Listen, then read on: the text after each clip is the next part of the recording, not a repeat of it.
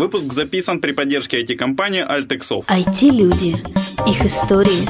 Истории их достижений в подкасте «Откровенно про IT-карьеризм» с Михаилом Марченко и Ольгой Давыдовой. Всем привет, это 159 выпуск подкаста «Откровенно про IT-карьеризм». С вами Ольга Давыдова. И Михаил Марченко.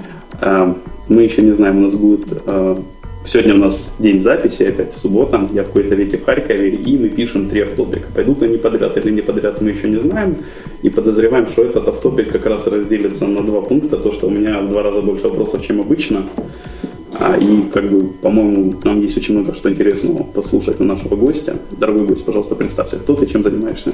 Э, всем привет, я Макс, Макс Бурцев, я человек, э, директор, владелец, креативный директор э, агентства «Ариба».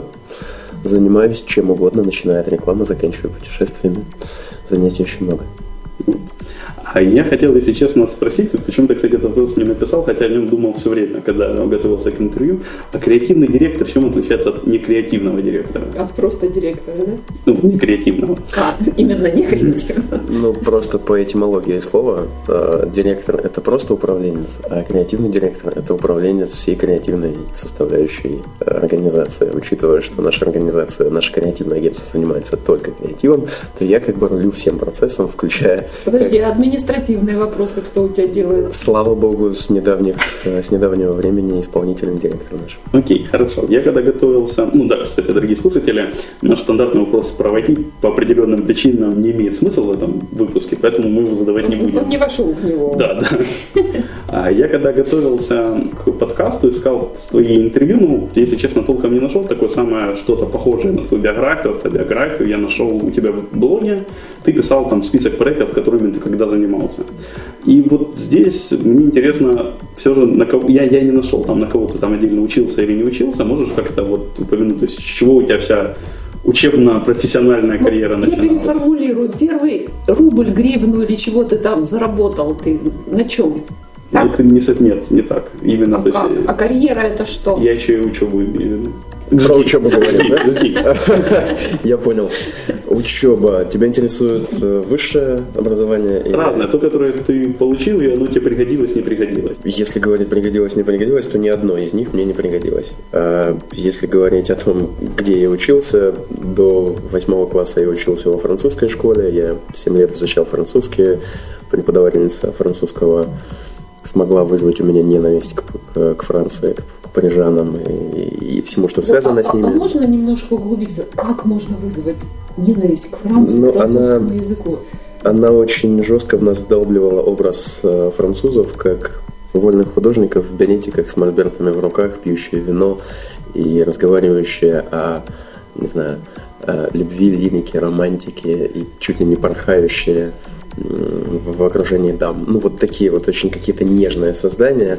И мне всегда это было не очень приятно, потому что, ну, ты весь такой это, это, это просто не мой образ, да. Я же с детства, как же там, Уильям Уоллес, Отважное сердце, все такое, настоящие мужики. А тут вдруг такие французы. Революционеры же врожденные. Ну, вот если бы нам это давали, наверное, у меня сложился бы другой образ. Мне специально в этом году, вот недавно мы вернулись из путешествия с моей любимой, э, пришлось поехать во Францию для того, чтобы это... Пришлось поехать, чтобы этот образ наконец-то развалить, и у меня это получилось. И... Причем, я думаю, очень легко получилось, без напряга. Да, абсолютно. Абсолютно все просто. Я, я себя не заставлял. То есть 7 лет прошло... были напрасно вот ею потрачены на вдалбливание, да. создание образа, да. образ создал, ну, развалился да. сразу.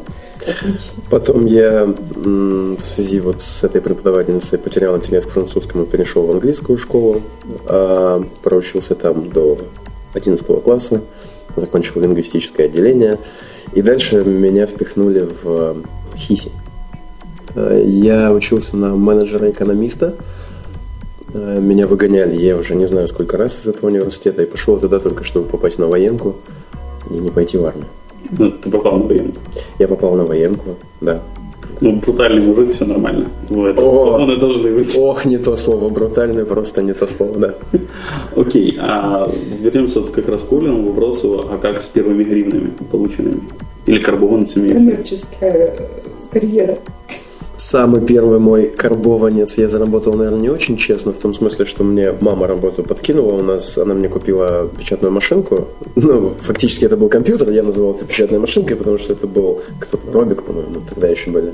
Я не настолько наверное, стар, Я понял. Ну, короче, Робик это, это, это клавиатура, которая, я уже даже не помню, каким макаром она крепилась к монитору. В общем, это, была, это был такой прототип компьютера. Я там печатал тексты, я там зарабатывал какие-то копейки на каждом листе. А настоящая работа – это уборщиком у своего тренера по парусному спорту. Я у него работал уборщиком в его магазине. Каждое утро в 6, каждый вечер в 8 я приходил и... У нас Поля любительница яхты, она периодически организует яхтенные подходы, и для нее всегда проблема найти кого-то в команду. У меня всегда вопрос удивительный. Яхтенный спорт в Харькове. Старый Салтов. Еще как. Он да? был очень сильным. Наши команды из, из Старого Салтова, ну, естественно, больше как бы негде было. Там базировалось 6, 6 клубов.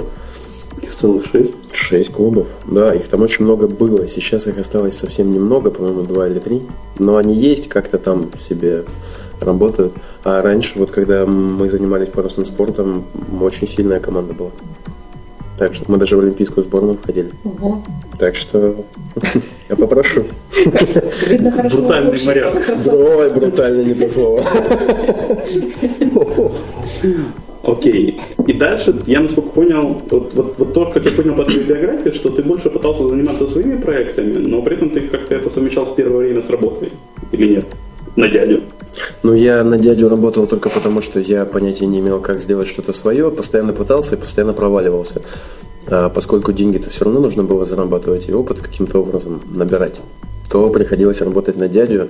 Я всех считал дураками, идиотами, понимал, что никогда в жизни не смогу работать вот на кого-то, потому что потому что все, что они делали, мне казалось нелогичным, хотя на самом деле 90% того, что они делали, было правильным, но я же молодой, брутальный и революционный, и я считал, что как-то надо все по-другому делать. Ну, я знаю, от, общаюсь с некоторыми ребятами, которые работают в Риге или работали, вот от них знаю, что ты, в принципе, это не поменялось. До сих пор считаешь всех дураками и идиотами. Только не своих сотрудников, нет. Я могу считать дураками и идиотами, там, не знаю, э, до кого? Коллег не считаю, сотрудников не считаю. А кто у тебя сейчас? Клиентов считал, но постоянно себя бью по рукам за это, потому что понимаю, что это не так. Идиотами считаю сейчас всех в стране, кто там наверху сидит. Это считаю. Ну, так все, по-моему, считают. Ну, то есть нет, сейчас я, конечно, в этом смысле по поостыл. И сейчас никого, кроме себя, идиотом я считать не могу, никого сверху нет. Окей, а расскажи вот о тех своих первых проектах, на которых ты падал, и, в принципе, вот ты уже упомянул падать, подниматься, по-моему, как-то так ты это сказал. Насколько это важно для предпринимателя? Ну, приблизительно настолько же важно, насколько для ребенка важно падать, когда он учится ходить. Это я, вопрос? Я, не, я еще не воспитывал просто детей, поэтому не знаю. Я думаю, что это единственный способ научиться ходить, а не говоря уже о том, чтобы бегать. Ну, то есть на каждом падении мы же... Что такое падение? Падение – это возможность вынести какую-то сделать какой-то вывод э, из своих телодвижений, понять, что ты сделал не так, и в следующий раз сделать все так. А если а, проанализировать чужие телодвижения, закончить MBA какой-нибудь и уже по книжному сделать там вот бизнес по грамотному? Но это то же самое, что учиться ходить, смотря по телевизору, как другие учатся ходить. То есть не получится? Ну, мне кажется, что нет, потому что все находятся в разных условиях, в разных экономических условиях, в разных физиологических условиях. То есть, если кто-то... Да, я знаю много примеров людей, которые закончили MBA, и у них в карьере все стало замечательно, но у меня не их путь. А, у меня не их здоровье, у меня не их мозг, у меня не их окружение, у меня не их страна. Ну, то есть у меня очень много переменных, которые не совпадают с их переменными. Поэтому я считаю, что свой путь он всегда лучше. А, можно я так вот какой-то такой вопрос не в тему? То есть если бы э, ты повторял вот свой карьерный путь, да, у нас все-таки про карьеризм подкаст, как ни крути. А, бы, вот он про что. Ты бы там же действовал. Ну, может быть, не те же шаги, но я имею в виду принцип действия. Так бы поступал или как-то иначе? Нет, так же точно. точно. Ну, мой, мой принцип был всегда такой, что сначала делай, а потом посмотрим, что там будет. То есть я очень мало всегда анализировал, я больше исходил всегда из внутреннего желания что-то сделать. Я это делал, получал по мордасам и понимал, господи, какой я дурак. Но все равно продолжал. Скажи, а что тебя мотивирует в таком случае? Это модная тема мотивации, да? То есть вот неудачи признано считать, что неудачи никоим образом не мотивируют. То есть вот, делаешь шаг, падаешь, назад, шаг упал назад, а у тебя получается наоборот. Конечно. Вот что тобой двигало? Почему тебе хотелось еще что-то? Вот сколько тут, 17 да, проектов у тебя описано в биографии, то я думаю, это не все. Это те, которые в памяти зацепились. Меня мотивировала и сейчас мотивирует только одна штука – это желание создать что-то, что будет больше, чем я. Создать нечто, что будет не просто, допустим, бизнесом, не просто чем-то приносящим деньги, а чем-то, что может жить после меня, допустим, и приносить пользу больше, чем я, и, ну, в общем, обладать какой-то ценностью. Ну, не просто бизнес, в общем. Мне всегда этого хотелось. Э, Я сейчас думаю, что я приблизился к этой цели, наверное но еще работать и работать. А все вот предыдущие мои опыты, они были как раз связаны с тем, что я искал, где же я могу сделать что-нибудь, что может меня приблизить к такой цели. Ну, Толя сказала цифру, я насколько понял, ну, можно сказать, там не 17 раз ты падал, наверное, в 17 проектах, а раз 14, если так выкинуть, или 12. Ну, у Ну. тебя есть проектов, по-моему, там 3 или 4 таких реально удачных. Первых штук 9 ты там, которые писала, не, неудачно. В общем, я хотел тебя спросить, сколько бы не было неудач, что ты из них вынес, если можешь сказать? И какие такие самые запомнившиеся? Наоборот, удачные? Наверное, самое главное, что я вынес из всего опыта, это понимание того, чем я точно не хочу заниматься. То есть я перепробовал очень много разных направлений. Я понял, что 90% отраслей – это не мои отрасли. Я не хочу там быть и не хочу это делать.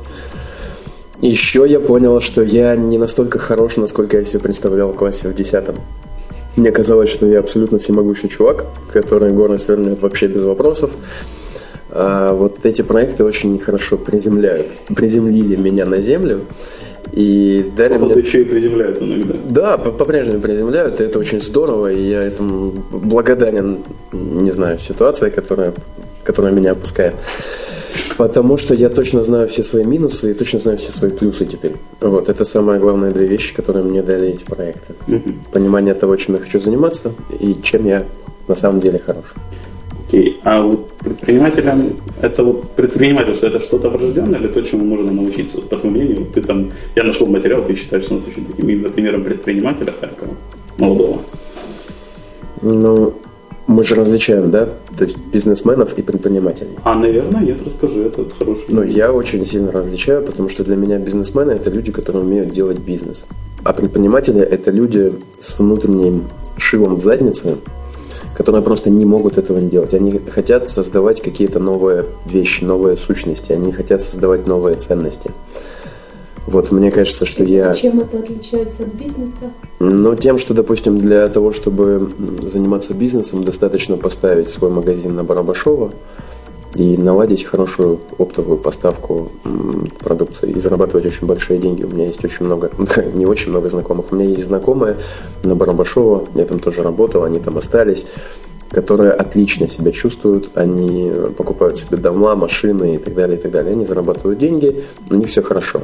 Но при этом я точно понимаю, что это не мой вариант, потому что меня не интересует заработок как таковой, ну, то есть в голом виде. Для меня заработок это, это побочный продукт вот создания каких-то новых ценностей хороших. Вот мне кажется, в этом большая разница. То есть я себя бизнесменом не считаю. Я скорее предприниматель. Да. Окей, сори. Тогда Автоп автопика, дорогие слушатели, я вот ссылочку, наверное, на биографию Макса с описанием 17 проектов обязательно оставлю в описании подкаста. В общем, рекомендую почитать, там есть что интересное, как раз там про барбершоп. Да, мне там, я помню, как там было написано хорошо. Ну, тогда вопрос остается, чем же ж, э, предпринимателями рождаются или э, это есть какие-то э, навыки, которым можно обучиться? Рождаются детьми, мальчиками и девочками. Всеми остальными становятся. Это моя железная убежденность. Я считаю, что мы рождаемся все всего лишь мальчиками и девочками. А все остальное это наше окружение, воспитание, условия, в которые мы были поставлены и так далее. Почему же тогда... это ну, когда от нас не зависит все равно. Это Ты рассказал, в которые мы были поставлены. Да, конечно, когда ты ребенок, ты мало на что можешь влиять. Но я точно был не рожден предпринимателем. Я, наверное, был в каких-то специальных условиях, в которых мне приходилось ворочаться больше, чем остальным. Может, поэтому. Не знаю. Окей, а какой навык ты считаешь главным для предпринимателя? Шило в задницу. Шило в задницу. Шило Это в навык. задницу. Это навык Это, это тот еще навык, особенно когда приходится это шило удерживать в заднице. Ну, то есть, потому что мотивация падает, энтузиазм иногда падает, руки иногда опускаются. Начинает выпадать. И, ну, шило начинает выпадать, и вот основная задача, основной навык это шило там оставлять. Но удерживать максимально длительное время. Тогда мы возвращаемся немножко к прошлому вопросу. Как же это шило туда попадает в задницу? У тебя, ну, вот в частности, например. Прости, что мы столько внимания твоей заднице выделяем, но Я. Я, да, я склонен думать, что все-таки шило. Мне так приятней. Как оно туда попало? Никогда себя так не анализировал, не могу сказать. Не было переломного момента какого-то. Вот если бы он был, я бы сказал, это случилось Всегда 7 хотел. апреля там, 1900 такого-то года. Не знаю, как-то это вот, вот накапливалось. Наверное, все-таки это желание создать что-то свое большое, чтобы, чтобы оно жило после меня. Это у меня идея фикс, мы во время пьянок очень часто эту тему обсуждаем, а, потому что я очень не хочу, лежа на смертном одре, как бы пафосно это ни звучало, понимать, что я свою жизнь профукал на, на занятия каким-то Ну, таким Смотри, конвейером. видишь, гораздо более простой, обыденный путь. После тебя дети живут. Да ну нормально. дети, вот мне кажется, что вот эта концепция, настоящий мужчина должен построить, что там, построить тещу, посадить печень и так далее, это любой... сейчас эпоха 3D принтеров модно говорить напечатать. напечатать, окей. С этим может справиться абсолютно любой биологический организм. Ну, то есть вообще абсолютно любой. Для этого не надо обладать ничем... Это, это не цель моей жизни. Я могу родить, не знаю, десятки детей, посадить, и мы уже посадили 400 деревьев и построили дом. Ну, как бы это не, не верх моих стремлений. Ну, Масштабы маловато. Ну, конечно. Ну, у всех дети есть, и они будут жить после них, дай бог. Э, Это человек, который вот ну, минут пять назад сказал, что вот я сейчас понял, сегодня, сейчас, что я гораздо не такой крутой, как вот я думал, что я в десятом классе такой крутой, да? Да, Ага. да. В десятом классе Интересно, еще думал. Так, чего? Ну, м, да. Марк, такой немножко странный вопрос. То, что ты говоришь, вам очень сильно действительно ассоциируется именно с предпринимательством. Насколько такие же мысли у, тебя в команде у ребят? Просто, по-моему, эти мысли очень сильно толкают на какую-то самостоятельную работу, чем на командную работу. Может, я не прав? Ну, во-первых, я думаю, что раз мы все вместе, и мы не разбегаемся, и несмотря на то, что моих сотрудников постоянно пытаются перекупить, они все еще в агентстве, то, наверное, мы вот как раз в этих ценностях очень сходимся. А по поводу э, самостоятельности, ну, не скажи. Желание делать, желание иметь отношение к чему-то ценному, Э, Это одно дело. Желание заниматься этим чем-то ценным созданием – это другое дело. Потому что для моих сотрудников я думаю, что гораздо круче работать в команде, где вот всю эту организационную работу берет на себя кто-то другой. Они могут Исполнительный директор. Исполнительный директор. Олежка, спасибо тебе большое. Э, а Они могут заниматься как раз вот созданием этого чего-то ценного. И я сам не хочу работать. Я хочу работать в команде. Я хочу работать с людьми, с такими же крутушами, которые хотят точно так же сделать что-нибудь Я достойное. понял в инстаграме фотки, что наш креативный директор забыл о нас. Да, да, очень много, да. Ну, это я не забывал, я просто уехал. Да, кстати, я немножко еще занудничаю на тему директора. Чем отличается креативный директор от арт-директора? Ты на кинопокажи, мы чуть позже там, периодически упоминаем арт-директор, креативный директор, но мне непонятно, сори. Арт-директор – это, опять-таки, управленец, но управленец эм, всего связанного с визуальной частью коммуникации. Э, Это фактически директор над дизайнерами. Директор визуальной части, творческий руководитель. Вот. Ты творческий руководитель на творческой части. А я человек, который и визуальным руковожу, и смысловым. То есть и копирайтерами, и дизайнерами, и, и, и продакшеном. Окей. А ты вот, вот в той статейке часто упоминал партнера своего. Мне вот интересно, это один и тот же человек? Больше, на большей части проектов был партнер или нет? Не могу сказать, что на большей части. Ну, ты там много упоминал, в каких проектах партнера, и оно для меня звучало, человек читает, как это один и тот же партнер. Нет, мы вместе участвовали где-то в трех, наверное, проектах. Ну, где-то в трех. Ну и самое главное из этих проектов была Ариба, конечно.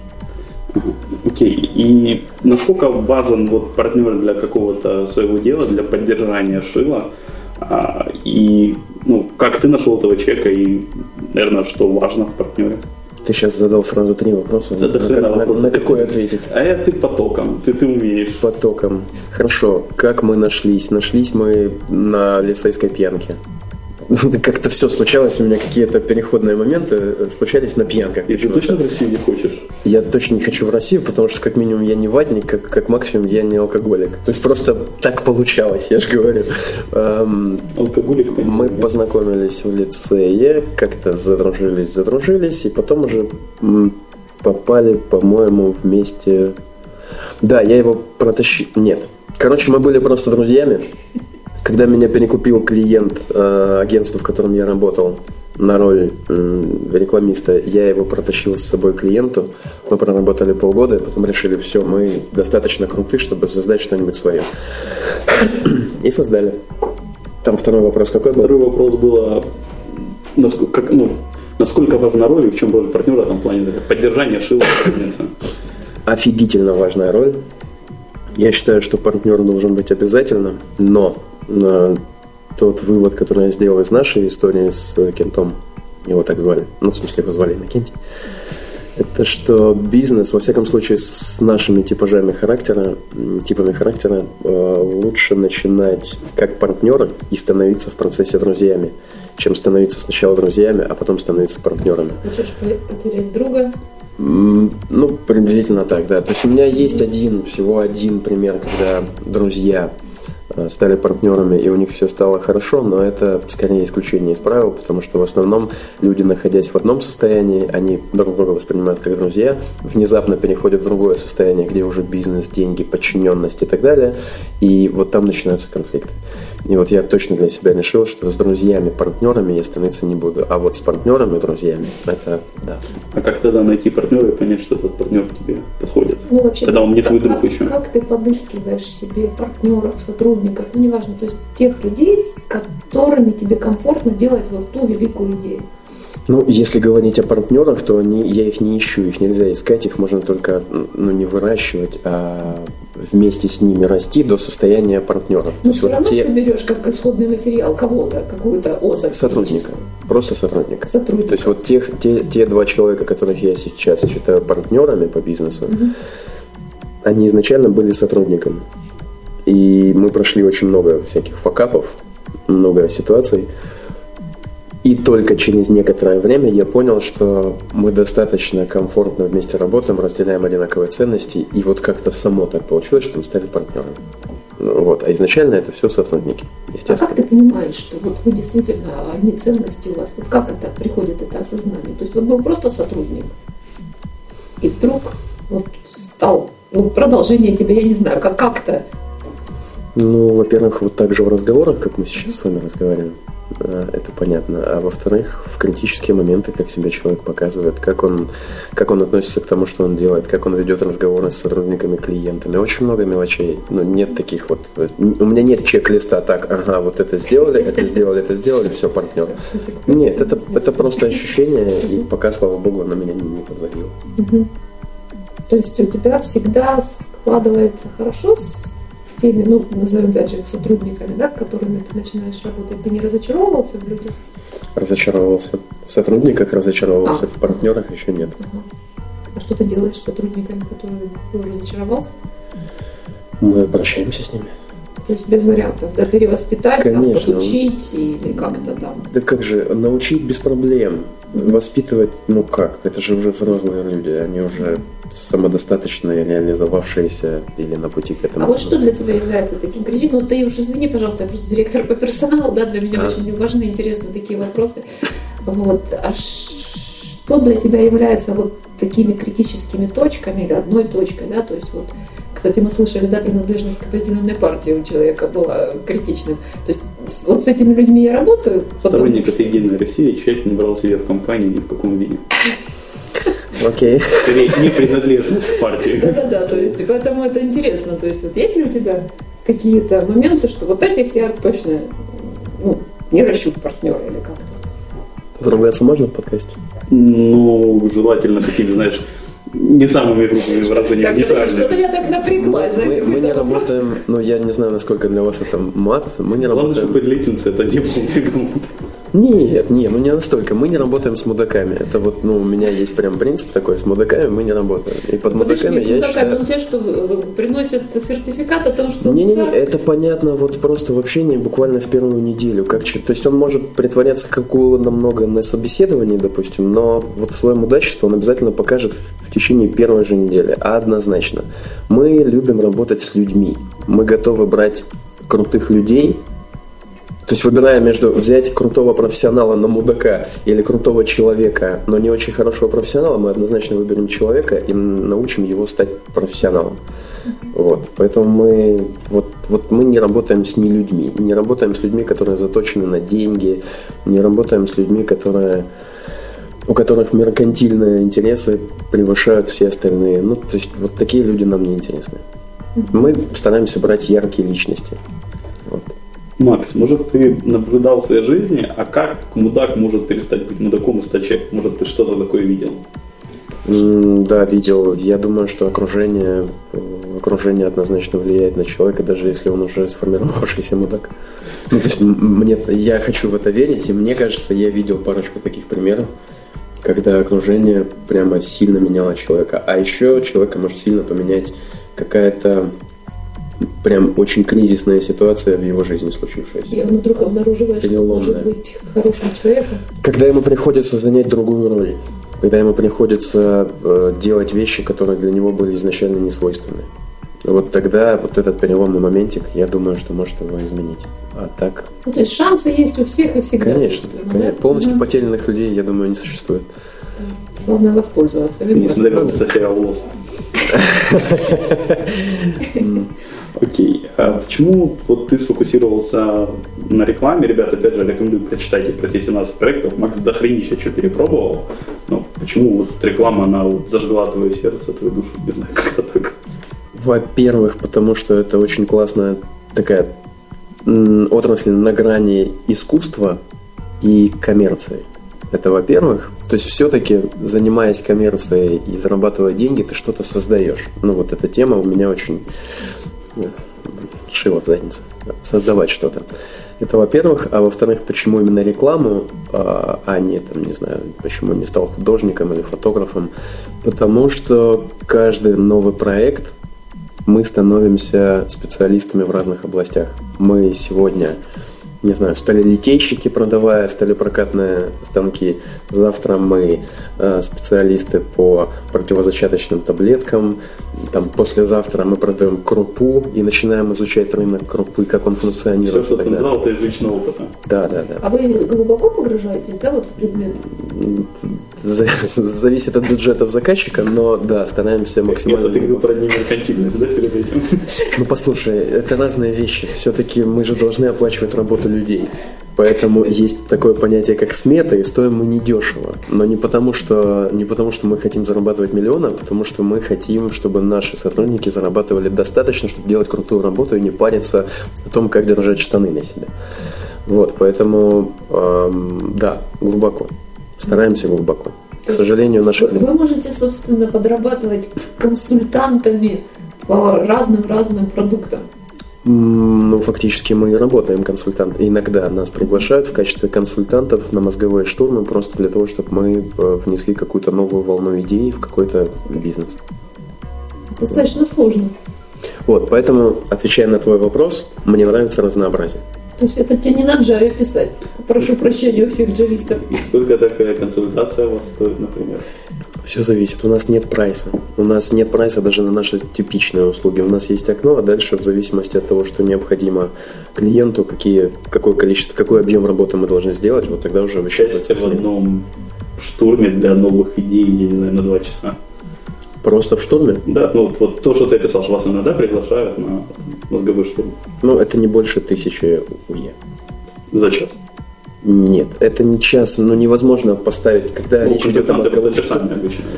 Мы не, мы же не, это не наш бизнес. То есть мы консультанты в том смысле, что мы приходим и помогаем людям решить задачу. Но когда речь идет о мозговом штурме, невозможно себе сказать, так, вот час стоит столько и понеслась.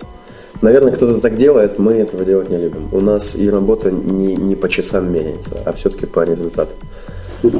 Макс, а бывает такое, э, что идея вам может показаться настолько классной, интересной, что бюджет уже, ну а клиент там ну, не, шибко богатый или только начинает, ну вот, то есть бюджет и э, трудозатраты, скажем, время затраты ну, не совсем в вашем понимании соответствуют друг другу. Бывает такое, что вы беретесь просто потому, что это очень интересно? Конечно, вот у нас как раз в Cinema Cafe был именно такой случай, когда мы сделали проект фактически в ноль, просто потому что мы очень хотели его сделать. И мы его сделали. И вот получился такой проект. Мы ничего не заработали в плане финансовом, но мы заработали очень много в плане опыта и в плане имени, наверное. Миша, ты познакомился именно там с Максом? На самом деле я знаком был с ним немножко раньше, но он, он знает меня с того момента. Вот. Окей, а я просто помню, когда мы тогда говорили, что у вас продолжилось сотрудничество с Cinema Cafe, или вот на, как бы на этом проекте это был Cinema Марафон, кто дольше всего продержится смотреть фильмы, я бы был почетным первым на 19 с половиной часов. И заметь, тебя все запомнили. Кто вышел третьим или четвертым, не помнит никто. Кто вышел первым, все помнят. Кто помнит вторым, помнит. А? а кто вышел третьим, помнят, кстати, все. А кто вышел? Зингерман, насколько я помню, третьим вышел. Нет. Нет? Нет. Не-не-не. Зингерман держался очень долго. Так я говорю, третьим. А, ну, в смысле, третьим он остался третьим. А, вот. С третьим, другого конца. Третьим, да, да, да. Um, продолжилось ли наше общение с Cinema Cafe? Да. Нет, там случилась та же самая штука, которая случается с большинством клиентов, э, которая проводит с агентством успешную компанию. У них возникает иллюзия, что это они такие хорошие, и все а они сделали.